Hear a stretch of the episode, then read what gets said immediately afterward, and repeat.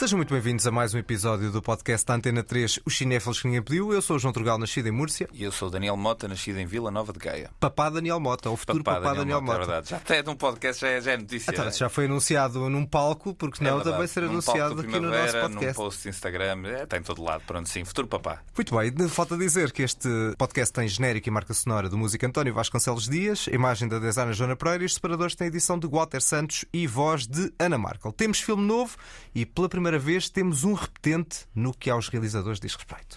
A novidade que ninguém pediu. Não imaginava que o primeiro realizador que nós fôssemos repetir fosse Wes Anderson. Não imaginavas, mas também é assim, não estávamos a contar que ele lançasse dois filmes com relativa proximidade. How long can they keep us in Asteroid City? Legally, I mean. Well, I'm not an attorney, but I'd say as long as they like. Como nós não somos fãs, fomos escolher alguém que de facto aprecia Wes Anderson. E como é hábito, as apresentações são feitas pela própria. Eu sou a Inês Lourenço, nasci no Hospital de Faro, cresci em Vila Moura e eh, andei na escola em quarteira. Muito bem, portanto temos aqui um toda uma. Um Exatamente. Muito bem, pois é, temos então este Asteroid City, o novo filme do Wes Anderson. Inês, eu acho que tu vais ter sempre mais contexto, até pela tua proximidade com o cinema do Wes Anderson, do que quer eu, quer o Mota. Talvez possamos começar pelo fenómeno da internet. A internet tem viciado um bocadinho as imagens do Wes Anderson. Temos vários jogos, lá está, com as imagens dos filmes dele. Esta questão também da inteligência artificial, dos TikToks, uhum. todo um, um jogo permanente com o cinema dele que de alguma forma tem afastado as pessoas do próprio cinema, porque tornou-se uma coisa lúdica de internet e depois, quando se vai para um visionamento, acaba-se por pensar: bem, eu já vi uh, tudo o que há para ver uh, nas imagens que estão espalhadas pela internet, já percebi a estética do filme, e esta palavra é um bocadinho duvidosa, a estética do filme, portanto, vou só apreciar a paisagem. E apreciar a paisagem. É Exatamente. Uhum. Enfim, nós vamos falar especificamente deste, mas qualquer filme do Wes Anderson há sempre esta preparação que nós já temos para aquelas cores, para aquelas imagens, e depois chegamos ou o filme surpreende ou não surpreende, tem a sua própria orgânica ou não. E este filme, para mim, acho que é dos mais bonitos em termos de emoções, discretamente mais comoventes dele, mas fui preparada, como vocês diziam no, no programa anterior, para gostar ou não gostar, eu ia preparada para não gostar e, curiosamente, vou sempre preparada para gostar uhum. dos filmes dele. E a questão é que eu entrei no filme e percebi que havia dentro do universo do Wes Anderson, havia aqui mais um pequeno universo e acho que ele vem a trabalhar o, o seu cinema quase como um relojoeiro. Ele vai se tornando cada vez mais minucioso, mas isso deriva da sua própria arte. Eu não acho que isso seja um defeito, ao contrário de, de uma certa percepção da crítica.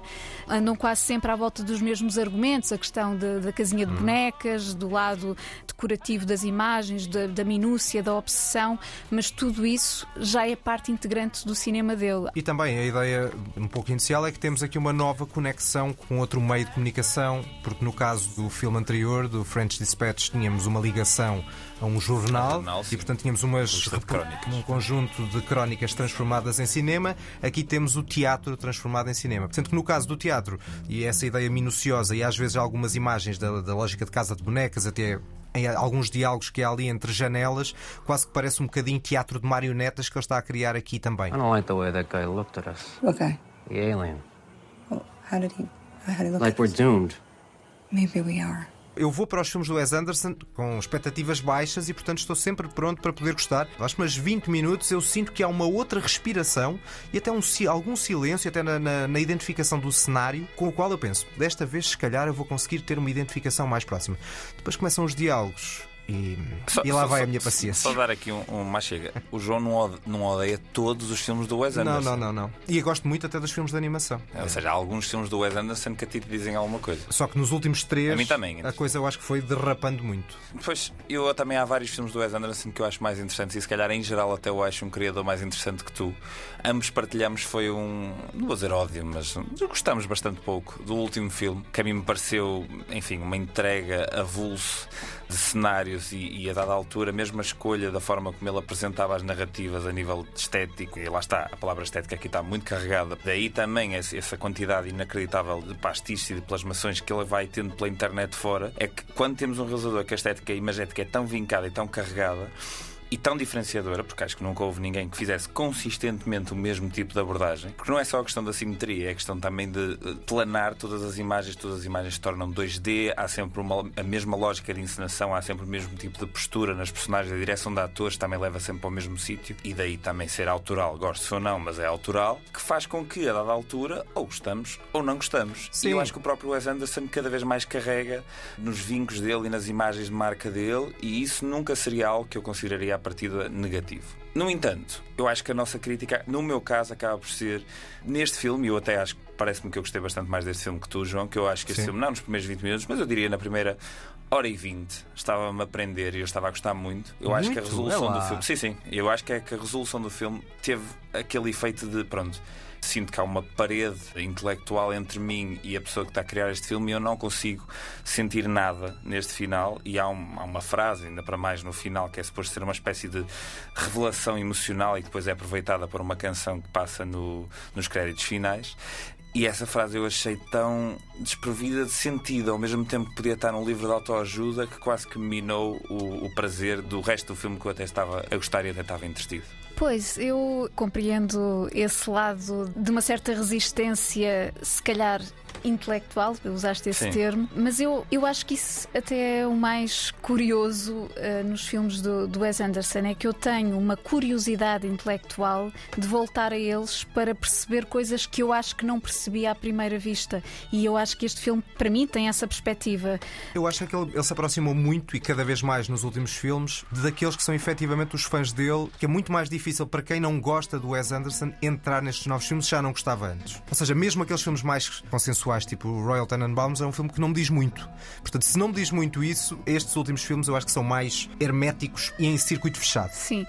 Obviamente, quando estamos a falar de um, de um autor, o autor faz sempre o filme que quer fazer. Eu, eu não vejo isto pelo lado do culto, porque eu não, não tenho um culto Wes Andersoniano, mas percebo que este lado minucioso a mim atrai-me, puxa pela minha curiosidade e faz-me olhar para a obra do Wes Anderson como qualquer coisa que se está a montar. E hum, se calhar focando um bocadinho mais neste filme, podemos falar, por exemplo, do ano em que se passa a ação deste filme, 1955. Temos esta época em que Hollywood começa-se a deparar com o método, o Actor Studio, ah, e depois tens, ao mesmo tempo, os testes nucleares, tens um, um medo geral do desconhecido. São três questões que este filme consegue juntar de uma forma, eu diria, incrível. Quer dizer, como é que tu misturas eh, método e testes nucleares no mesmo filme? Poderia Aí é- resultar, se calhar, num engenho Wes Andersoniano, que é o que acontece. Mas isso também vem lá está o tal engenho de meter o cinema dentro do teatro e, a- e o diálogo entre artes. é? Exato, para se calhar para os ouvintes eh,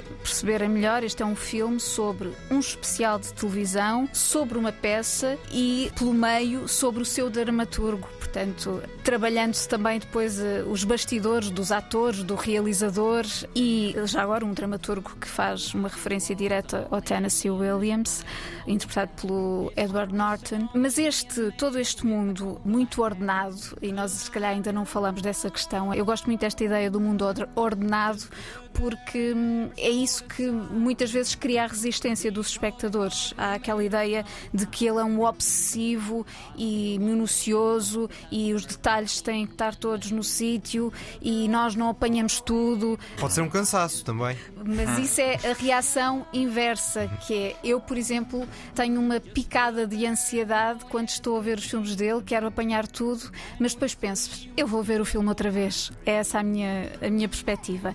Mas isto do mundo ordenado é muito curioso, porque neste filme em particular se reflete, pelo menos em duas eh, personagens. Nós temos a- uma professora que é uma personagem secundaríssima, a Maya Oki, a filha do Ethan Oki da Uma Thurman. É uma professora, tem os seus meninos que chegam à tal cidade fictícia Asteroid City. E nessa cidade, depois de acontecer um, um evento que tem a ver com um extraterrestre, ela está a tentar dar a aula normalmente, como tinha no programa, e não consegue porque os alunos estão sempre ah, a dizer: então, mas o ET isto e aquilo. Some of our information about outer space may no longer be completely accurate. Anyway, there's still only nine planets in the solar system as far as we know. Billy? Except now there's an alien. É um dos exemplos para mim desta questão da ordem, de nós chegarmos aos, aos filmes do Wes Anderson como um mundo ordenado, mas que está sempre condenado à desordem uhum. uh, em qualquer situação. E outro, outra personagem que sofre disso é o fotógrafo, a, a personagem do Jason é Schwartzman, que não consegue dizer aos filhos que a mãe deles morreu e já passaram vários dias, se não semanas, e portanto algo se desordenou no seu mundo extremamente ordenado. E eu acho que isto nos leva para uma questão que para mim é uma questão de fundo do cinema do Wes Anderson. Nós estamos sempre na superfície. Quando olhamos para os filmes dele, eu sinto muito que, mesmo involuntariamente, ficamos sempre pela questão geométrica, decorativa e nunca se quer aprofundar muito o que é que está debaixo dessa superfície. E é a questão da morte, não é? E é a questão da morte. Eu tenho uma série de exemplos que posso uh, dar num peixe fora d'água. Qual é o motor do filme? É a vingança do tubarão que matou um amigo, ou a mãe que morreu nos Tenenbaums, os irmãos uh, que perderam o pai no Darjeeling Limited, os fantasmas do suicídio do uh, Stefan Zweig no Grande Budapest Hotel, o obituário do French Dispatch, o obituário do editor. Portanto, todo esse filme é sob o signo da morte, é toda uma crónica de morte. E, portanto, eu acho que esta questão da morte, que está sempre fora de campo, está sempre presente no, nos filmes dele e é isso que dá uma certa tristeza à luminosidade estranha dos filmes dele, porque é, é sempre uma luz estranha, mesmo a, luz da maior parte do tempo deste filme, de, do Asteroid City, daquela cidade desértica, é uma luz estranha, mas é sob essa luz que se abate uma, uma tristeza, uma melancolia nas personagens. É, o problema é, da minha parte, eu nunca consegui sentir essa melancolia, ou seja, nunca nunca se consigo sentir um lado ternurento. Continuo a achar que para haver uma lufada de ar fresco no cinema do Wes Anderson era preciso haver uma mudança de argumentista e o Roman Coppola uh, saltar e haver uma entrada de alguém que que introduz ali outro tipo de registro. Porque o que eu sinto um pouco é que há ali demasiados diálogos nerds, de um sentido de humor que pode chegar a muita gente, a mim não chega, eu não consegui sentir, achar graça a nenhum momento, e às vezes esse sentido de humor até acho que é despropositado porque estraga um bocadinho a sensibilidade relativamente a questões delicadas como a questão da morte. E ainda para mais, aqui, vou passar aqui um certo, um certo lado irónico de uh, pôr aqui as personagens a dizer que os miúdos é que são estranhos e que são nerds. The jet propulsion belt is eminently safe. I allow an eight-year-old boy to operate it. In fact, I did. Ricky's cousin Chip, and he broke the solo flight altitude record. They're strange, aren't they? They're children compared to normal people. Yes, that's correct. It's true. Será que os miúdos são estranhos ou que o Wes Anderson é que é estranho? Eu acho que os miúdos são estranhos porque o Wes Anderson é estranho. E pois. acho que, como qualquer autor, e acho muito interessante do ponto de vista da Inês, não faz com que eu ache o filme mais ou menos interessante, mas para mim este, este tipo de leituras, para lá da intenção e para lá da superfície, acho que são sempre interessantes porque é lá está, é muito fácil ficarmos retidos numa, num, lado, num lado primário de, de, primeira camada porque é muito forte e é muito evidente que é diferente. Mas todos os filmes do Wes Anderson, depois de teres falado dessa questão da morte, todos os filmes do Wes Anderson têm esta coisa que a mim às vezes me distancia por causa do que tu acabaste de dizer, que é a ideia de que no momento em que eu me estou a começar a sensibilizar, o filme leva-me para uma cena de repente em que estamos com os personagens com o mínimo de expressão possível e a dizer as frases mais extensas possíveis da forma mais rápida possível. Ou seja, parece-me que a estética de representação depois quase que mina para mim o lado emocional, mas eu acho que ele é aquilo. Ou seja, o Wes Anderson fala assim, o Wes Anderson sente as coisas assim, ele de certo modo está a resolver, entre aspas, traumas que terá certamente, que têm a ver com isto, têm a ver com perder alguém, que têm a ver com ser considerado estranho e ser considerado diferente. E os filmes são uma espécie de uma contínua terapia, como o são para qualquer autor que se preze, na verdade. E é curioso porque neste filme aqui eu senti muitas vezes que a parte mais humana do filme eram as crianças. E era a curiosidade e a forma como as crianças não conseguem ser dirigidas para interpretarem de uma certa maneira. Que sempre que apareciam eh, os filhos da personagem principal do Jason Schwartzman ou que apareciam estes, estes miúdos da sala de aula, eu senti que era do género. Wes Anderson consegue controlar tudo, mas nunca vai conseguir controlar, e acho que isto é intencional, nunca vai conseguir controlar o do livro e daquelas crianças. E quando elas apareciam, o filme era mais humano Talvez. e eram as alturas que eu gostava mais do filme. Mas esse tipo de humor que corta supostamente a emoção é a especificidade do Wes Anderson. Pois, certo. Gosto e, só não. E, é, e é a especificidade do seu tom, porque se fosse de outra forma, não seria um filme do Wes Anderson. Certo, certo, certo. Não é só a questão de uma posição, de um plano, de um enquadramento tem a ver com esse tom. E esse tom é muito específico, e para mim é daí que deriva a ressonância emocional que é esquisita, lá está, mas que está lá. Obviamente não vamos revelar grandes coisas uh, do filme, mas a parte final para mim é a prova disso. É a prova de que ele faz um percurso para de alguma forma explodir. Lá está, mas é exatamente como dizes, numa verborreia que parece que está a esconder o canal emocional daquela cena. É que para ti é cativante, para mim é insuportável. Pronto. mas se calhar é cativante porque encontras nessa verborreia a forma que alguém tem de processar os sentimentos. Se Exatamente, é e pode ter que ver com. Isso e como lês esse momento. E pode ter que ver com uma timidez. Claro. Uh, nós estamos sempre à procura da, da personagem que reflete o autor, certo. mas isto para todos os hum. realizadores. E tu falaste aí das crianças, e eu acho que esse lado do rapazinho nerd ou, ou que gosta de ciência e é tímido, eu vejo o Wes Anderson nessas personagens. Hum. Eu não imagino uma criança num filme do Wes Anderson com um tablet, por exemplo. Claro, claro, claro. Uh, há qualquer coisa de incongruente nessa imagem.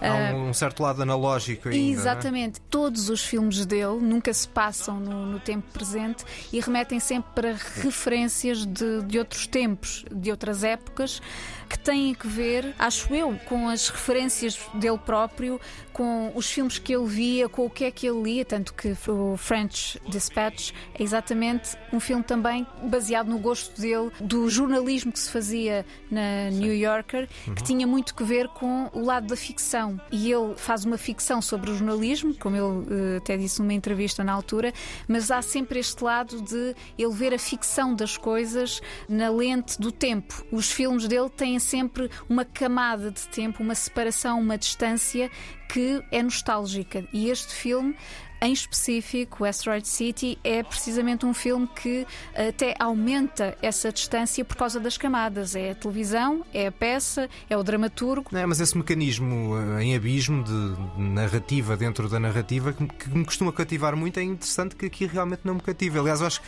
começa a perder o, o foco no momento em que quebra para a primeira incursão pelo teatro. E depois acho que ainda não falámos muito sobre a questão do hum, desfile gigantesco de atores, que é sempre uma marca dos filmes do Wes Anderson também. Acho que é difícil que alguém diga, por exemplo, que o seu Jorge, a Margot Robbie, o Steve Carell, o William Dafoe então é particularmente, não diria desprezado, porque isto é intencional, não é? Mas que são papéis ínfimos, numa lógica de o coletivo sobrepõe-se ao individual nos filmes do Wes Anderson. Mas o problema é que este desfile de estrelas também acaba por distrair do essencial. Sim, mas eu acho que isso passa mais pelo discurso mediático. Eu acho que as pessoas se concentram muito nisso para os artigos de imprensa. Ah, e o filme do Wes Anderson vai ter este, este e aquele. Ele já tem uma família base de atores que vai acrescentando um ao outro. Na verdade, os atores nos filmes dele nunca foram outra coisa senão atores num filme do Wes Anderson. Portanto, o tipo de representação que eles têm não é muito diferente do, uhum. destes últimos filmes. Portanto, eles fazem parte desse universo. E ter-se-á zangado com o Bill Murray? Não. Aí há uma justificação. Ah, o Bill Murray não está, por isso é que eu estava. Sim, sim, mas ele numa entrevista, acho que foi ao IndieWire, portanto, falou disso porque abordaram toda esta questão que tem eh, havido à volta do, do Bill Murray e ele esclareceu que o Bill Murray era para estar no papel que no filme é do Steve Carell. Uh, o que aconteceu foi, teve que ver com uma questão de agenda de produção. O Bill Murray ficou com Covid. Pelos vistos foi mesmo muito sério. Uh, ele, ele ainda esteve bastante doente e eles tinham que avançar. E como o filme foi rodado em Espanha, uhum. Tiveram que encontrar alguma solução uh, de recurso e, e, foi o Steve Carell que pronto aceitou logo no momento e, e a coisa resolveu-se. Mas portanto há sempre esta, este burburinho: ah, será que Bill Murray vai desaparecer? Não. não uh, em princípio, ele até regressará no, no, próximo filme, não faço ideia, na próxima produção. Acho engraçado esta questão dos atores todos e do, do, do, conjunto de atores, porque apesar de ser das coisas que eu tenho mais dificuldade em, entre aspas, justificar, porque eu concordo com o ponto de vista de que o mediatismo de um ator num certo papel pequeno pode roubar ao espectador a atenção nos próximos 2, 3 minutos, porque diz que ela não é o. Esta não é o. E de repente já não se está a ouvir o que está acontecendo naquela cena. Há uma cena em particular neste filme, entre a personagem do Jason, Jason Schwartzman e da Margot Robbie, que eu tive a cena toda a não ter a certeza se era a Margot Robbie e o meu cérebro não estava a prestar assim, tanta atenção a um momento que emocionalmente é suposto ser uma das peças centrais Exato. do filme. Eu por menos até pensei que a Margot Robbie só ia aparecer numa fotografia. Sim. Pensei, isto Mas então era o nível zero. A questão é que Mas... eu nem na, fotografia identifiquei. Não,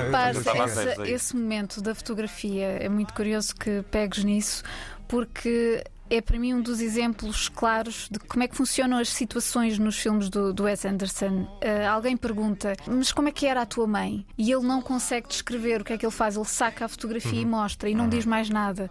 E é um bocadinho isto: as imagens têm que nos dizer, comunicar alguma coisa previamente. Lá está, mas essa imagem, por exemplo, eu acho que ficava mais a ganhar se essa atriz fosse uma pessoa bastante anónima. Quando nós olhamos e vemos a Margot Robbie, eu acho que há ali uma ligação logo muito mediática que era perfeitamente escusada para um contexto emocional do próprio filme. Mas sabes qual é a coisa que eu acho mais engraçada na utilização de, dos atores conhecidos e reconhecidos e ultra conhecidos? É que há alguns atores que parece que foram feitos para estar dentro de um filme do Wes Anderson. O Jason Schwartzman tem Sim. poucos papéis extra Wes Anderson, é de que nós se calhar nos vamos aqui lembrar todos. Mas, por exemplo, há um Jeff Goldblum que tem imensos papéis e que é sempre o Jeff Goldblum, e de repente está no filme do Wes Anderson e continua a ser o Jeff Goldblum, mas de repente encaixa naquela linguagem.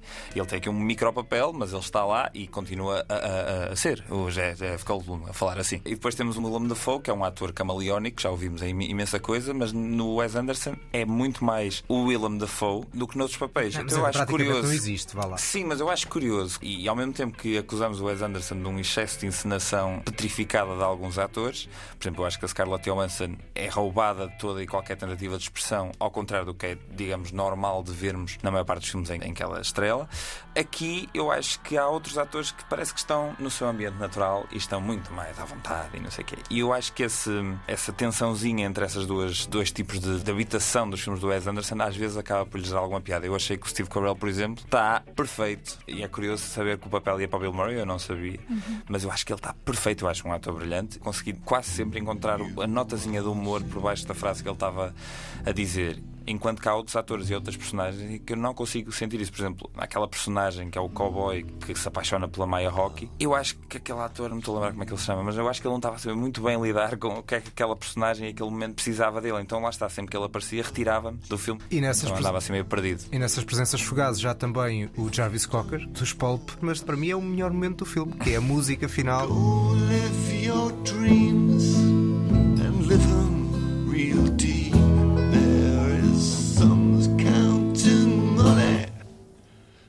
there's some counting sheep.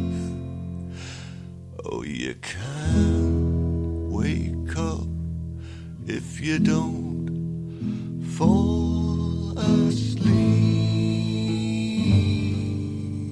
Primeira frase da música é uma frase que marca um momento chave. E eu achei engraçado porque nessa música há um desenvolver desse conceito que confirmou que eu assumi que quereria dizer essa frase quando ela é dita no filme.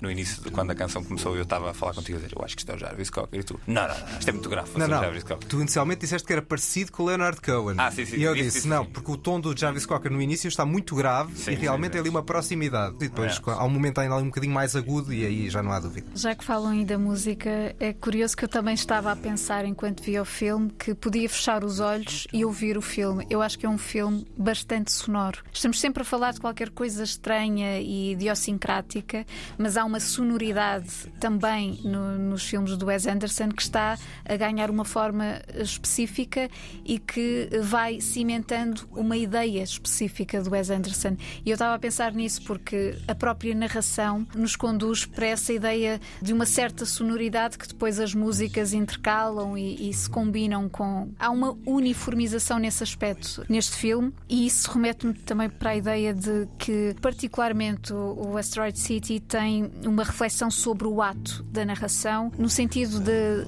da narração como possibilidade cósmica, porque partimos de um, de um lugar, que é esse especial televisão, a peça, o dramaturgo, e depois todo o, tema que está circunscrito a Asteroid City, a cidade fictícia que não existe, como várias cidades fictícias no cinema do Wes Anderson, esse lugar leva-nos para o infinito cósmico. Uh, E eu acho que nesse sentido é, é, o filme mais ambicioso do Wes Anderson num, na expansão de, de, qualquer sentido e interpretação, porque nós, a partir deste, deste lugar em que não sabemos o que é que está a acontecer e até a certa altura não percebemos mesmo o que é que está a acontecer, e chegamos ao final do filme e não é fácil classificar este filme, porque eu continuo a não saber dizer é um filme sobre o quê? É um retrato do quê? É um olhar sobre o quê? Não, não dá para resumir naquelas frases simples do que é que é o filme. Não é fácil classificar, mas eu vou-te pedir para classificares de 1 a 10.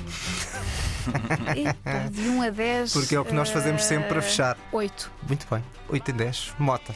Eu desta vez vou ser mais positivo. Eu acho que tendencialmente as pessoas que não adoram o Wes Anderson ou que não se identificam tanto com a sua marca autoral tendem a gostar mais dos filmes mais orgânicos. Daí também eu acho que, por exemplo, tu gostaste mais dos filmes de animação do Moonrise Kingdom, que eu acho que são os filmes mais orgânicos, se calhar mais perto do lado infantil. É Daí eu também identificar esse lado orgânico, mesmo neste filme, quando temos mais crianças. Mas eu neste caso gostei porque achei que o Wes Anderson estava a falar bastante dele próprio e achei o filme um bocadinho menos cerebral do que o French Dispatch, que a dada altura parecia-me um bocadinho um exercício de vinhetas dentro de vinhetas dentro de vinhetas e nem sequer era metanarrativa, era só a dada altura eu achava que ele estava a fazer aquilo porque podia. Apesar de alguns exageros, eu acho que este filme leva uma nota positiva e eu vou dar um 6 em 10. Pois eu, eu uh, vou apresentar a Já nota naturalmente mais baixa e uh, citando aquelas coisas que nós às vezes escrevíamos nos uh, naqueles exames em que a coisa corria mal ou que não nos apetecia sequer, achávamos que nem valia a pena entregar.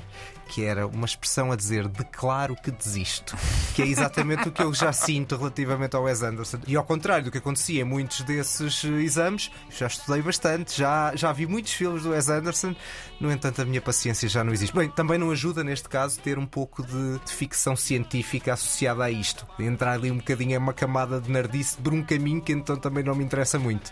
Mas de facto, eu vou dar um 3 em 10. Não- já não tenho paciência. Acho que em é. 10 não é assim tão mal. Já deste 3, Já deste, menos. Deste um, já deste um em 10 já. já, isso é verdade. Isso é verdade. Pronto, e portanto, 8 e 6, 14 e 3, 17 e fica aqui com uma nota de 5,6666. Também muito, muito por causa de mim e por causa da do facto de eu ter baixado a nota. Ou seja, é positivo. Sim, mas foi ótimo a Inês ter vindo dar aqui o seu contributo e até trouxe aqui umas notas que têm um pouco de. eh, que vocês não veem em casa, mas têm uma espécie de aspecto do Wes Anderson em alguma parte da forma como estão ali criados. Inês, muito obrigado. Obrigada. Obrigado, Inês. Vamos seguir para a segunda parte e vamos continuar a falar de extraterrestres na Terra. A lista que ninguém pediu.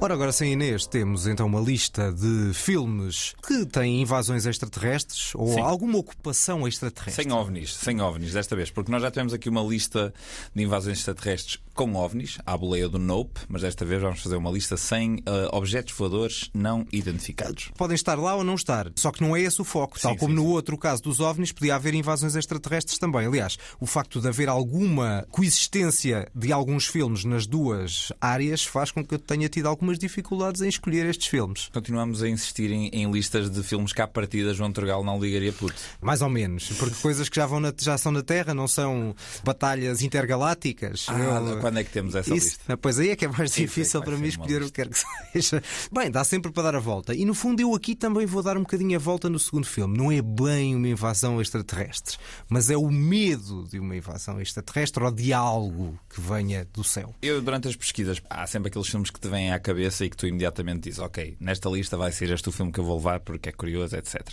Mas durante as pesquisas para esta lista, eu comecei a perceber que há muito pouco cinema sobre invasões extraterrestres feito fora do- dos Estados Unidos. Parece que há um medo ou uma sensação que atormenta um país que praticamente é assente na, na experiência da imigração, né? ou seja, é fundado na imigração. Sim, mas a imigração vinda de outro mundo, de outro, de outro Não, mas é exato. mas- espacial. Mas, o nome que, que lhes dá ainda para mais é o mesmo. São aliens. Os estrangeiros que entram nos Estados Unidos também são aliens. Também é um nome que lhes é atribuído. Mas isso é Ah, no sentido pejorativo. não é? Sim, sim, sim, mas continua a ser uma espécie de um, de um receio de limitação de fronteiras que ainda hoje é muito presente na própria, nos próprios Estados Unidos contemporâneos. Portanto, é curioso que seja um género ou um subgénero que é continuamente explorado liderado por um país que, enfim, os nativos foram praticamente exterminados, portanto é quase ele todo assente em, em imigração. Exato.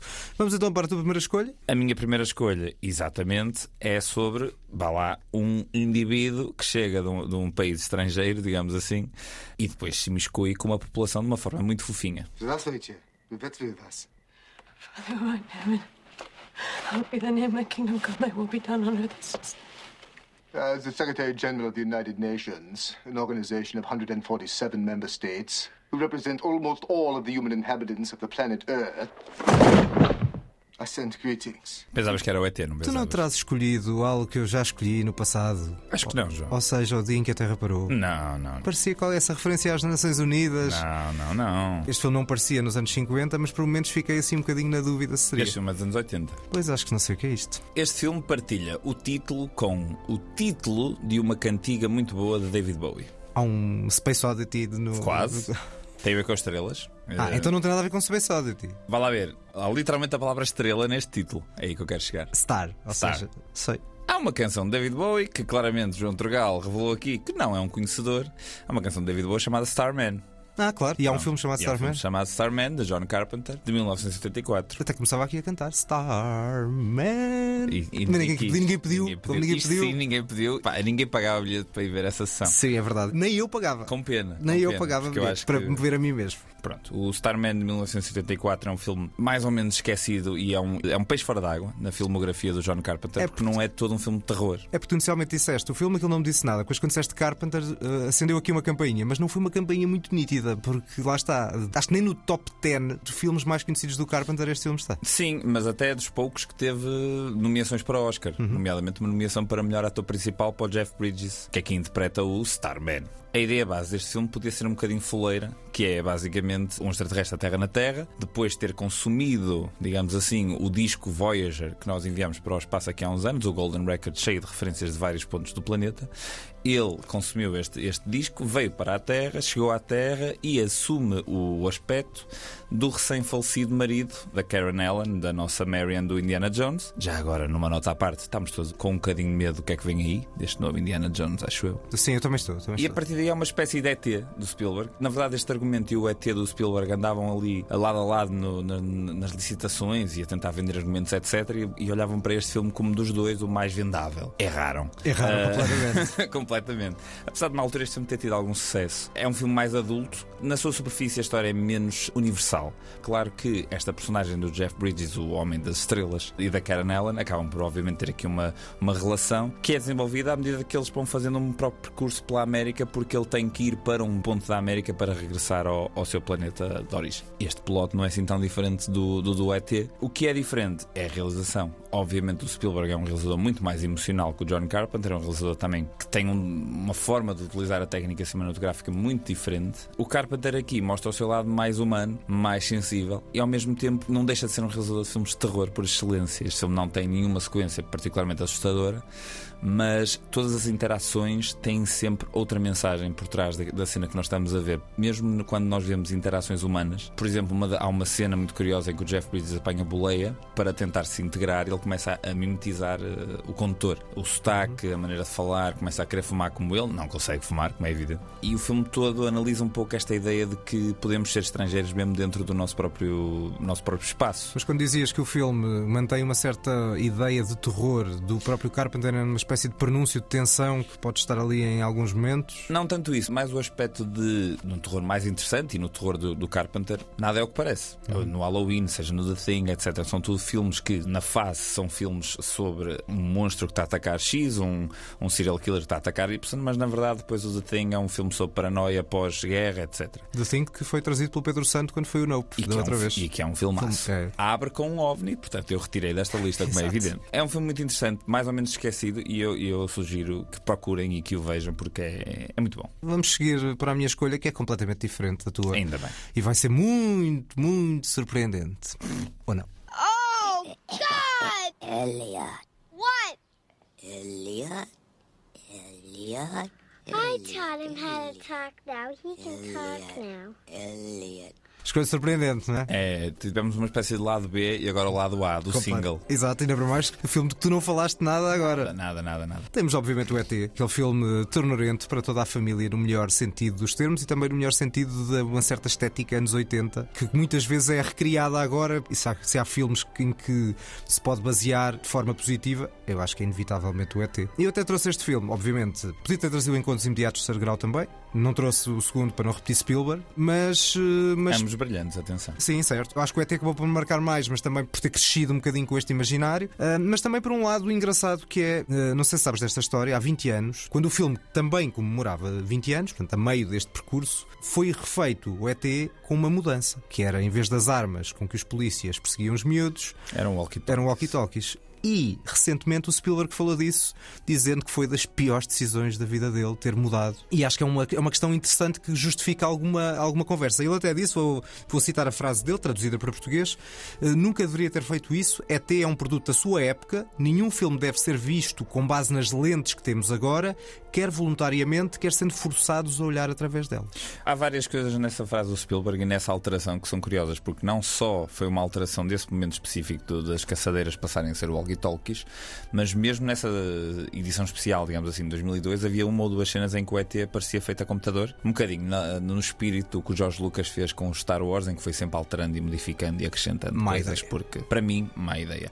Há uma diferença depois que é a versão que temos hoje em dia disponível do ET é a versão original, uhum. não há sequências extra, não há CGI, não há nada que nós tivesse em 81, salvo erro. E dois, e dois. E dois. Enquanto que, no caso do Jorge Lucas, não há Guerra das Estrelas original em lado nenhum. Aliás, há todo um submundo da internet, uma comunidade internacional, que se dedica a sacar bocados de película deixados por cinemas desse mundo fora e a restaurar a versão original do Star Wars. É a este nível que chega os loucos fãs da Guerra das Estrelas. Imagina que o Guerra das Estrelas nunca me interessou. Vá, não diria que dizer rigorosamente nada, porque também não queria ser ofensivo. Mas quase. Vá, agora me tornava um fã e começava também a ter, não, não, a ter era, interesse. Se é para conhecer, era esta história. Tudo, não, tudo. imagina que era esta história que tu dizes: Ah, peraí, mas isso é fascinante. Exato, e agora começava. Ah, Dia seguinte, João na Cinemateca, desculpem, tem algum negativo. mas, mas, é curioso porque eu nem sei muito bem onde é que a mudança de caçadeiras para walkie-talkies vai alterar em alguma coisa aquela cena. É a lógica de ai, ah, ultras crianças a serem perseguidas por uh, polícias, que má imagem da polícia. Eles estão-se a safar, a polícia não dispara sequer. Sim, pois é isso, não faz grande sentido. Mas lá está, é, eu acho que isto em geral eu não concordo com isso. Seja, concordo que haja um enquadramento, que os filmes sejam analisados com o devido enquadramento. Pode claro. haver uma espécie, não é um prefácio, sabe, um texto inicial, ficares num texto inicial, pré-filme, a justificar certas coisas. Mas depois eu acho que não se deve alterar o filme. O filme é por lá está, é produto da época. Claro. E como é produto da época, e neste caso nem acho que se fosse feito em 2023 existisse algum problema em voltar a ser feito assim, mas mesmo que fosse, acho que não se deve alterar o que é produto dessa época. E aí há duas coisas curiosas. Primeiro é esta ideia da violência, sendo que, ao mesmo tempo, estamos num país em que se pode dar dois tiros, ou três, ou quatro, ou cinco num corpo de uma pessoa e o filme continua a ser para maiores de 12, mas aparece uma cena de sexo, acabou já é para maiores de 16. Se tudo correr bem, eu nunca vou levar um tiro na minha vida mas espero ver muitas pessoas nuas até morrer. Dos dois, eu, eu prefiro ver pessoas nuas do mas que muitas, pessoas a levar tiros. Mas muitas. É pá, muitas, pronto, se calhar foi uma maneira de falar. Uh, uma em específico, neste momento. Pronto, vocês percebem o que eu quero dizer, não me entalem. E a outra coisa é esta ideia de que os filmes para crianças têm que ser filmes que tratam as crianças como burras. Certo, é, é nem isso. tudo é o Baby Faz TV, sentido. não é? As crianças não precisam de aquelas formas muito assustadoras. E o ET é um filme que eu acho que o mais curioso é que tu vês quando tens 6 anos e há uma coisa que te bate. Tu vês quando tens 15 anos e são coisas totalmente diferentes. Quando tens 30 anos e és pai, é completamente diferente. Todos os filmes realmente bons são assim. É tal lógica toda a família. Por é Exatamente. E eu acho- A lente é diferente, mas ainda é outro tipo surreal que se tente estupidificar um filme para as crianças perceberem. E de repente neste filme há, há momentos difíceis. Há aquele momento em que o ET está prestes a, a morrer. Spoiler. Sim, mas também não estás a contar o spoiler total, vá. Mas há cenas que são mais difíceis, de compreensão mais difícil e não imediata. Eu acho que as crianças ainda se sentem mais atraídas por isto, que é aquela ideia de que não percebi, pai. Qual é o mal de não perceber? Sim, sim, sim, é isso. E pronto, ainda bem que o filme hoje em dia conseguimos vê-lo na sua forma original. Tua segunda escolha. A minha segunda escolha é um filme muito mais recente, é um bocadinho mais fé de e um bocadinho mais levezinho, mas é um filme que eu acho que está muito bem feito e, acima de tudo, tem um pormenor que eu queria destacar. Vamos lá ver se não é o meu filme a não ver. Acho que não. Oh, God. That door. There's a woman. Open the door. It's okay. I, I, I just, I, I want to come inside. She looks hurt. She wants me to let her in. Do not let her in! Look at her face, Michelle! No, no, no, no, no, no, no, no, no, no, no. No. Isto é o Cloverfield? É, mas não é o primeiro. É o teu a não ver? Não, não, não, não. Ah, ok. Este é o segundo Cloverfield, não o primeiro. E não o terceiro. Não vão ver essa coisa horrível que o Netflix lançou no dia em que anunciou que ia lançar. Foi uma estratégia de marketing curiosa. Este é o 10 Cloverfield Lane. Há duas coisas curiosas nesta escolha. A primeira é que temos aqui, como ouvimos, John Goodman num papel fortíssimo e, portanto, temos aqui uma parelha de Big Lebowski. Por acaso, no terceiro filme que eu escolho, não está Steve Buscemi, senão estávamos, podíamos estar aqui numa, numa espécie de reunião Lebowski por causa de, de extraterrestres. Isso era um grande conceito de meta-cinema que tu criavas aqui nestes três, três escolhas. E no fundo o que eu queria realmente dizer é que a Era maior isso. invasão foi o Lebowski. Este filme aqui tem outro dado curioso, realizado por Dan Trachtenberg, um podcaster americano, antes de ser realizador. No fundo, este filme é um desejo. É um daqueles filmes que eu vejo e mantenho a esperança. Eu já lancei aqui no, há uns episódios dizer assim: no momento em que Daniel Mota estiver para receber o Oscar, Exatamente, não, está- já se está a lançar Tá, aqui. já Ou está. seja, eu vou seguir as pisadas, espero eu, daqui do Dan Trachtenberg. Acima de tudo, porque as coisas que eu tenho visto deste realizador, e agora fará brincadeira, são coisas muito bem feitas e muito bem conseguidas. Já falei aqui do Prey, podia falar do primeiro episódio de uma série que é o The Boys, que eu também acho que ele realiza de forma sublime. Também já realizou um episódio de Black Mirror que eu gosto muito. É um realizador que já fez perninhas em muita coisa e- faz sempre as coisas bem feitas. Este filme aqui é o primeiro filme que ele faz, com mais notoriedade, e é um filme bastante bem feito. Eu acho que falta coisas no argumento. Concordo com o que estás a dizer do John Goodman e até nesta espécie de relação, já não lembro bem do filme, mas é uma, uma espécie de relação, uma refém, não é? São dois Naquela reféns, casa. na verdade. Exatamente. Só que depois o filme lança-te uma certa ideia de possível destino que podia não ter chegado a lado nenhum, mas eu chego ao final do filme a pensar: falta aqui qualquer coisa. Sim, eu não acho que o filme seja perfeito e genial e incrível. Acho que é uma exploração do- de um conceito de uma espécie de uma ditadura da pessoa com mais força, tanto psicológica como física, num espaço contido. E nós, quando começamos a ver o filme, não sabemos exatamente o que é que está a passar. Então eu acho, que, eu acho que o início do filme, a progressão do filme até um certo ponto, eu acho que é muito bem conseguido. Acho que o filme acaba por, no final, cair ali numa série de bem, olha, agora vamos meter aqui um bocado de ação e um bocado de monstros e não sei o quê. E é o momento mais frágil do filme, é o final. Mas eu acho que a tensão criada no início, a forma como ele consegue filmar um espaço tão pequeno e passar-nos esta ideia de claustrofobia num espaço contido, eu acho que está muito bem conseguido e acho que é um thriller bastante eficaz. Seguimos para outro thriller muito eficaz, que é um bocadinho de batota. Porque não é bem uma invasão extraterrestre. Mas há ali um, um receio de que isso ou algo do género possa acontecer. God damn it. Stop it, Stuart! I said yes! God damn it! You think I'm crazy? Huh? Is that what he told you? Well, listen up! There is a storm coming like nothing you have ever seen, and not a one of you is prepared for it! Que é isto? Temos aqui um verdadeiro show de representação e estávamos em 2011. Cujo realizador, eu já trouxe aqui um filme a não ver, que na altura era o terceiro filme dele. Este é o segundo. Eu certeza que conheço isto. O ator é o Michael Shannon. Ah, isto é o Taking Shelter? Take Shelter. Take Exato, Shelter, Take Shelter. E esta é uma das umas cenas mais brutais do filme. É um filme do seu tempo, num determinado momento em concreto. 2011, crise económica. E o filme consegue juntar duas dimensões num filme de uma potencial, não era bem uma invasão, ou algo que vem do céu, que nós não sabemos bem o que é, nem ele, nem esta personagem do Michael Shannon sabe exatamente o que é. Daí a necessidade deste abrigo do título. Procurem abrigo, é o nome em português. Mas acho que mistura bem uma certa psicose individual com um sentimento de insegurança e de depressão coletiva que estava um bocadinho associado a estes momentos de crise. Ao mesmo tempo que faz um thriller particularmente eficaz e que acho que conjuga bem as peças do que pode e do que não pode mostrar. Ou seja, não- nunca cai naquela tentação de há um determinado momento em que explica tudo e deixa tudo muito fechado. Mas também não deixa peças demasiado em aberto. Mas eu lembro que tu acho que gostaste do filme, ou não? Eu gostei do filme, vou-te ser franco, lembro-me um bocadinho mal de- do filme. Mas lá está, eu acho que gostei acima de tudo porque eu acho que o Jeff Nichols é um realizador que consegue ser daqueles que faz cinema ASMR, como eu aqui há uns tempos chamei, mas do bom. E este filme, acima de tudo, tem um Michael Shannon eh, Mas isto não é- total. mas isto não é o filme é silêncio. muito quiet. Ou seja, É. o filme é muito calmo. Não, não extravasa, não é um filme com uma dinâmica. Não... Sim, é um mas depois tem estes momentos de catarse, por, não é? Por isso é que eu estou a falar, por isso é que eu estou a elogiar comparado com filmes tipo Certo. First Cow Isso. ou After Yang, que nós já falámos aqui antes. Mas há esta lógica de, de filmes eh, quiet, filmes calmos, como uma espécie de troca por construção de suspense, seja o que for. E eu acho que o Jeff Nichols é dos que faz isso bem, e este filme acho que está muito bem conseguido. Lembro-me um bocadinho mal de- da conclusão, É uma cena na também praia pode, bestial. o que também pode querer dizer que o filme não, não me marcou assim tanto, mas acho que não há nenhum filme com o Michael Shannon que, pelo menos, o Michael Shannon não vale a pena ver. É isso, e acho curioso me lembrares mal do filme, porque o final dá ali umas voltas e reviravoltas. Lá está tal coisa. Há, há momentos onde não sentes nada e pensas, ah, isto já é truque, já é excessivo, mas ali eu acho que está tudo completamente adequado. Uma das coisas boas da minha memória é eu, eu lembro muito bem dos filmes e quase sempre me esqueço dos finais, portanto eu posso sempre revê-los. Eu percebo isso porque isso também me acontece muitas vezes. Mas aqueles assim mais marcantes eu tenho mais Eu dificuldade quando em, vi o em esquecer. Suspeitos do Costume não me lembrava tudo menos do final. Pois é? é, é exatamente. Aí era, do final menos tudo. Aí era mais. Não, mas, isso, mas isso é o erro teu. Bom, e lá está. Tenho pena que Michael Shannon, que aqui lá está, brilha a fundo, não tenha continuado a fazer muitos papéis, ou pelo menos muitos papéis de grande destaque É pá, nos últimos anos. agora está ele outra vez enfiado num, num filme de super-heróis que me parece profundamente desinteressante. É ele e o Fassbender, são dois Michaels que eu Sim. adorava a uma dada altura e que sinto que a carreira não evoluiu como podia ou devia ter evoluído. Acho que são dois atores com muita força e que vão sempre voltar. Certo, é verdade. Bom, vamos para as escolhas a não ver. A minha escolha a não ver é o meu filme mais recente de todos os que eu trago. É o segundo capítulo, sendo que eu achei o primeiro interessante e achei este bem fraquinho.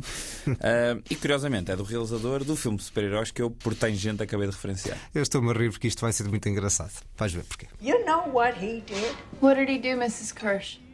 My father joined the circus.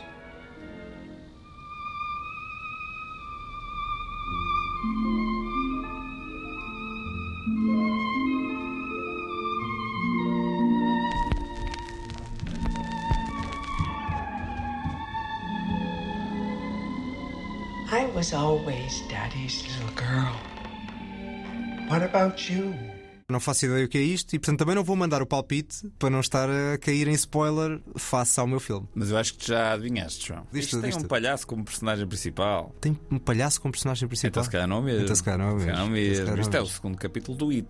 Pronto, então não. Não Então é? Não é, não é. ah, era, mas era giro eu trazer o segundo capítulo e tu o primeiro. Este certo não me dizia nada, mas também podia não ter dito nada porque eu não vi o segundo filme do que eu trouxe o primeiro. Portanto, temos filmes diferentes. Eu não vi nem o primeiro nem o segundo do It, portanto não faço Pronto, ideia. Primeiro filme do It é um filme de terror que eu fui ver ao cinema, assustei-me imensas vezes e disse: Este filme, não sendo uma obra-prima, é um filme com muitos sustos bem conseguidos. Eu nem sou um grande fã de terror, gosto de horror mais do que de terror. E fui ver o segundo It com uma, uma- uma certa expectativa de, de que o Andy Muschietti, o realizador, continuasse a fazer um filme bastante bem conseguido. E, e o que é que acontece? O segundo filme do It é uma espécie de uma extravagância de repetição de coisas que aconteceram no primeiro É um clássico em sequelas. É pá, funcionam mal. Mas funciona mal, não há qualquer tipo de tensão, não percebo muito bem qual é a lógica. A história original do It é difícil de adaptar. Eu não li o livro original do Stephen King. Isto basicamente são um grupo de personagens que no primeiro filme são crianças, no segundo filme são adultos. E no livro isto é contado tipo capítulo 1 crianças, capítulo 2 adultos, capítulo 3 crianças, capítulo 4 adultos. Ele separou, separou completamente as águas e isso fez com que o mais interessante desta interação entre as duas histórias, que é basicamente percebermos como é que o trauma da infância e como é que o que lhes aconteceu em crianças afeta a forma como eles lidam com esse trauma no- em adultos. E depois há um lado, vá lá ver, cosmológico que permeia toda a história do, do Stephen King. O que é que o Andy Muschietti fez? Meio que ignorou no primeiro e no segundo introduziu à pancada. De repente sabemos que o It é um alien que chegou à Terra e que deriva de não sei o quê e do nada aquilo torna-se muito confuso e nós já não acreditamos porque vimos de um mundo estabelecido no primeiro filme que não tem nada a ver com o que eles nos querem impingir no segundo. E apesar de estar cheio de atores que eu gosto muito, eu adoro o Bill Hader. Tu começaste agora a ver o, o Barry e Uhum. eu adoro o Bill Hader muito para além do Barry. E estava cheio de vontade que este filme tivesse o mesmo tipo de, pelo menos, de, de sustos criativos e de momentos interessantes que o primeiro tem e não tem. Bom, vamos para o meu filme a não ver. Lá está, é o primeiro filme que teve uma sequela. Muita gente gosta deste filme. Achou que isto deu uma boa volta a um determinado género e foi um filme marcante dentro desse género. Eu não percebo porquê. Logo o primeiro, não percebo porquê.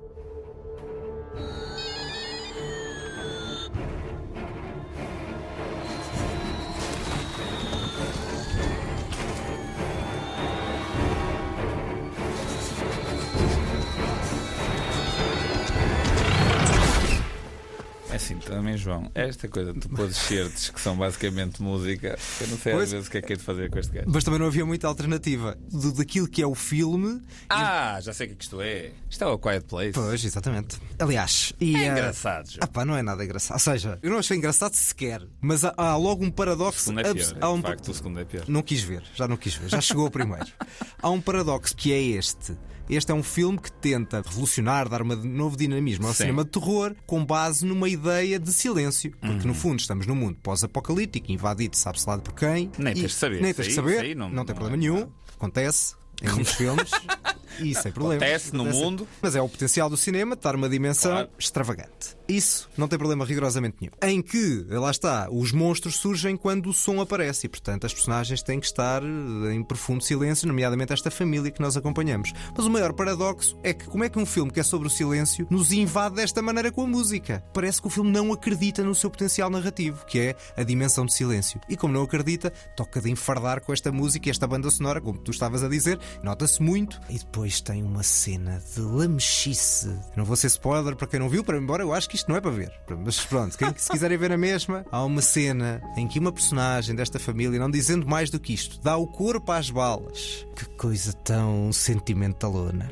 É assim, eu achei graça, achei divertido. Eu não ia com uma expectativa de ver aqui um. É pá, deixa lá ver esta nova abordagem. Ou seja, lá está, tem, tem a ver com expectativas. Não, tem. Eu não estava de toda à espera que filme me impressionasse. Eu acho que o filme ganhou um certo hype porque ele veio, entre aspas, do nada. Realizado por um ator que era conhecido por ter feito The Office, né? Sim. E de repente realiza e o pessoal, é pá, isto está bem feito. E o filme está bem feito. Tá, ok. Ou seja, eu percebo esse teu lado de achares que ele não acredita no seu próprio potencial. Nem se é narrativo, se é, se é de realização. A escolha de encher aquilo de música é mais realização do que necessariamente argumento. Certo. Mas o conceito podia estar mais extremado? Podia. No entanto, há duas ou três cenas deste filme que eu próprio me lembro de estar a ver o filme e eu perceber o quão impossível é, naquele momento, da personagem fazer barulho e eu estar à rasca por causa disso. Há um momento em que uma personagem desce umas escadas e, ao descer as escadas, põe o pé num prego. E o Daniel gritou e disse: Ai, não posso. E, E então cena? pus a mão na boca e achei eficaz. Lá está, achei bem feito. Não, E esta cena inicial, né, em que há ali um barulho de um brinquedo e o brinquedo vai eh, criar um monstro que vai aparecer. Pronto, e é isto. Vocês deviam ter visto a displicência. Para não estar, para não estar, não estar a dizer muito mais do que Ele isso. chega. Agora, isto tinha um potencial muito mais interessante que não foi Tinha, tinha, tinha. Se nós ficássemos com o silêncio, eu sentia muito mais o pavor daquelas Sa- pessoas. Sabes eu, quando vi este filme, lembro-me de estar a pensar: isto parece uma adaptação americana de um conceito muito melhor feito noutro país, se calhar sem música nenhuma. E lá está, imagina que havia um filme francês assim, que era esta história, depois tinha sido feito este remake Sim, americano. tu dirias, horrível este remake, para que fazer uma coisa É destas? Não, não me diria horrível este remake, porque esse tipo de frases Não tão só- dramáticas. é só para mim, é só para mim. para ti. Eu diria assim: é pá, nem vi porque, o, original é tão bom. Mas o Old Boy tu viste. Mas foi a muito custo. Pois, lá É está. muito sofrimento. Bom, vamos à revisão. Vamos à revisão então. Os meus filmes a ver são o Starman, ou em português, O Homem das Estrelas, de 1974, realizado por John Carpenter, e Ten Cloverfield Lane, de 2016, realizado por Dan Trachtenberg. Os meus, das mesmas décadas, são o ET, o extraterrestre, de Steven Spielberg, de 1982, e Procurem Abrigo, Take Shelter, de Jeff Nichols, de 2011. E em 2019 saiu o It Chapter 2, It Capítulo 2, de Andy Muschietti, que é o meu filme a não ver. E no meu a não ver, o primeiro já é suficientemente mau, Um Lugar Silencioso, A Quiet Place, de John Krasinski, de 2018. E vamos às notas finais. O Toca e Foge que ninguém pediu. Ora, no Toque Foz temos uma nota cada um. Começa Daniel Mota com uma série. Séries, por norma, só tu é que trazes, mas neste caso é uma série de que gostamos muito os dois. Mas neste caso, só tu é que viste os novos episódios desta nova temporada. É verdade, eu já vi os cinco novos episódios do Black Mirror. Depois de uma ausência mais prolongada, Charlie Brooker volta aqui com cinco novos conceitos. Eu sou fã do Black, Mi- do Black Mirror desde a primeira temporada. Gostei muito de dois dos três episódios da primeira temporada, quando ainda nem sequer era uma série do Netflix. Mas há muita gente que acha que o Black Mirror perdeu qualidade e, digamos, argúcia desde que se foi comprada e, é distribuída pelo Netflix. Eu percebo, alguns episódios destas temporadas mais recentes não são tão interessantes, mas eu, francamente, eu acho sempre que em todos os episódios há um conceito, uma ideia, uma análise qualquer, no mínimo, interessante. E não há nenhum episódio do Black Mirror que eu olhe para trás e que diga: epá, este episódio é uma valente. E mesmo que haja, está tudo bem, porque continua a haver ali uma sátira, um certo sarcasmo sarcasmo que eu acho que está bem conseguido. E neste, nesta temporada eu gostei dos cinco episódios, acho que todos eles são bem conseguidos, mas há muita gente a criticar e a cair em cima desta nova temporada. Também há um fenómeno de estar um pouco estafado potencialmente, ou seja, já de, de A antologia tem essa conceitos. tendência e depois há, há uma coisa curiosa. Há ali dois ou três episódios que já não encaixam a 100% no template Black Mirror de estamos no futuro a lidar com uma tecnologia nova e essa nova tecnologia vai fazer com que que se nós recuarmos ao primeiro episódio de todos, ao National Anthem, não havia nenhuma tecnologia nova. Havia uma relação com a tecnologia. Nos últimos dois episódios desta nova temporada, eu acho que esse conceito foi às ortigas. Eu gostei dos episódios, achei divertidos. Já não encaixam é no Particularmente o quarto, mas não há qualquer tipo de elemento tecnológico. São só duas histórias curiosas que o Charlie Brooker criou. Não percebo muito bem como é que aquilo faz parte do Black Mirror, mas eu gostei. Mas eu gostei na mesma, acho que são bem feitos. Eh, Enfim, o quarto episódio, que acho que é dos episódios mais mal amados de sempre de Black Mirror, deste novo, desta nova temporada, eu achei um episódio divertidíssimo. E quanto muito podia haver ali um elemento tecnológico, o último há zero elementos tecnológicos e é só uma espécie de uma parábola sobre o fim do mundo. Não se percebe muito bem de onde é que aquilo surgiu. Particularmente gostei muito do segundo episódio desta, desta nova temporada, porque tanto o segundo como o primeiro, mas mais ainda o segundo, são críticas ao quê? À própria da Netflix. E isso Ah, sim é que eu boa. gostei. Curioso, por acaso, dizeres isso. Até aqui, pelo menos, não concordava propriamente com a ideia de que a Netflix tinha estragado o conceito. Acho que há ali uma Hum. coerência na mesma, relativamente ao que está para trás. Pode haver uma lógica de ser estafado, de haver episódios menos conseguidos, mas, por exemplo, para mim, um dos menos conseguidos continua a ser aí, o segundo da Uhum, primeira uhum, temporada. Um sobre os videojogos que era muito, muito chato. Sim. E, portanto, o, não- não- terceiro não episódio, concordo. nesta nova temporada, o terceiro episódio, que é o episódio que na verdade está a ter melhores críticas, para mim foi o mais aborrecido, apesar de eu ter adorado o conceito. Lá está. No mínimo, a coisa que estas, que estas séries antológicas têm, quando são bem feitas, é no mínimo há um conceito que nos faz pensar. Ah, É desafiante, desafiante, não é? É. Exatamente. Bom, agora eu vou para algo, isto também é coerente, uh, um pouco de cinema europeu e um pouco de metacinema, coisa que também temos trazido muito, porque neste caso temos um filme dentro de um filme, que é o filme chama-se Os Piores. Este filme é realizado por duas uh, realizadoras, chamadas Liz Acoca e Roman Gueré. Há um realizador dentro do próprio filme que está a fazer um filme num bairro social, numa zona no norte de França chamada Boulogne-sur-Mer. Portanto, já temos aqui uma ideia de, de camadas. E são, no fundo, três camadas, porque os atores são amadores, são amadores no filme e são amadores no filme dentro do filme. São miúdos do próprio bairro e que são os tais piores do, do título, porque são escolhidos num casting em que, no fundo, a ideia é escolher mesmo a malta mais pesada dali, em, em Ok. vários setores, ou com pior fama. Lá está, um bocadinho também jogar com os estereótipos que são criados pelo próprio filme. Tem logo um início e um, do casting que faz lembrar um bocadinho Kiarostami, embora o estilo seja um pouco diferente, e aí sim de forma mais clara, até porque o realizador que está dentro do filme é belga, o uso da câmara na mão e o do naturalismo dos Dardenne. O que nós temos aqui é algo bastante desafiante, que é como filmar a sexualidade, ou como filmar a violência, ou como filmar a pobreza, em particular quando tudo isso envolve crianças. E isso está muito bem feito neste filme. Ou seja, uma certa reflexão e um certo lado ético. O que é que se pode filmar e o que é que não se pode filmar. Acho que o filme não consegue ser tão coerente ao longo de toda a construção, mas mantém um equilíbrio narrativo, nunca é sentimentalão, e depois tem um final que é muito simples, mas muito bonito sobre um certo otimismo integrador da lógica destes bairros. O facto do realizador ser belga também não é por acaso, porque é uma ideia de alguém que vem de fora e que tenta interpretar uma, uma realidade que não conhece. E isso também nos dá uma, uma outra dimensão de reflexão que é que legitimidade é que essa pessoa tem para filmar aquele bairro que não conhece, se não passar lá um tempo suficiente para o conhecer. Acho que é um filme muito desafiante, chama-se Os Piores, das francesas Lisa Coca e Roman Gueré. Muito São as despedidas deste episódio. Sigam-nos eh, nas plataformas do costume. Estamos cada vez com mais fãs. Eu não entendo. Eh, alguma coisa de muito errado está-se a passar. Já não somos os cinéfilos que ninguém pediu. Somos os cinéfilos que até há quem. Imagina, nós Até há quem- o nome para- para- para quem- Os cinéfilos que até há quem eventualmente possa um pedido. ter pedido. Exato, mudávamos o nome.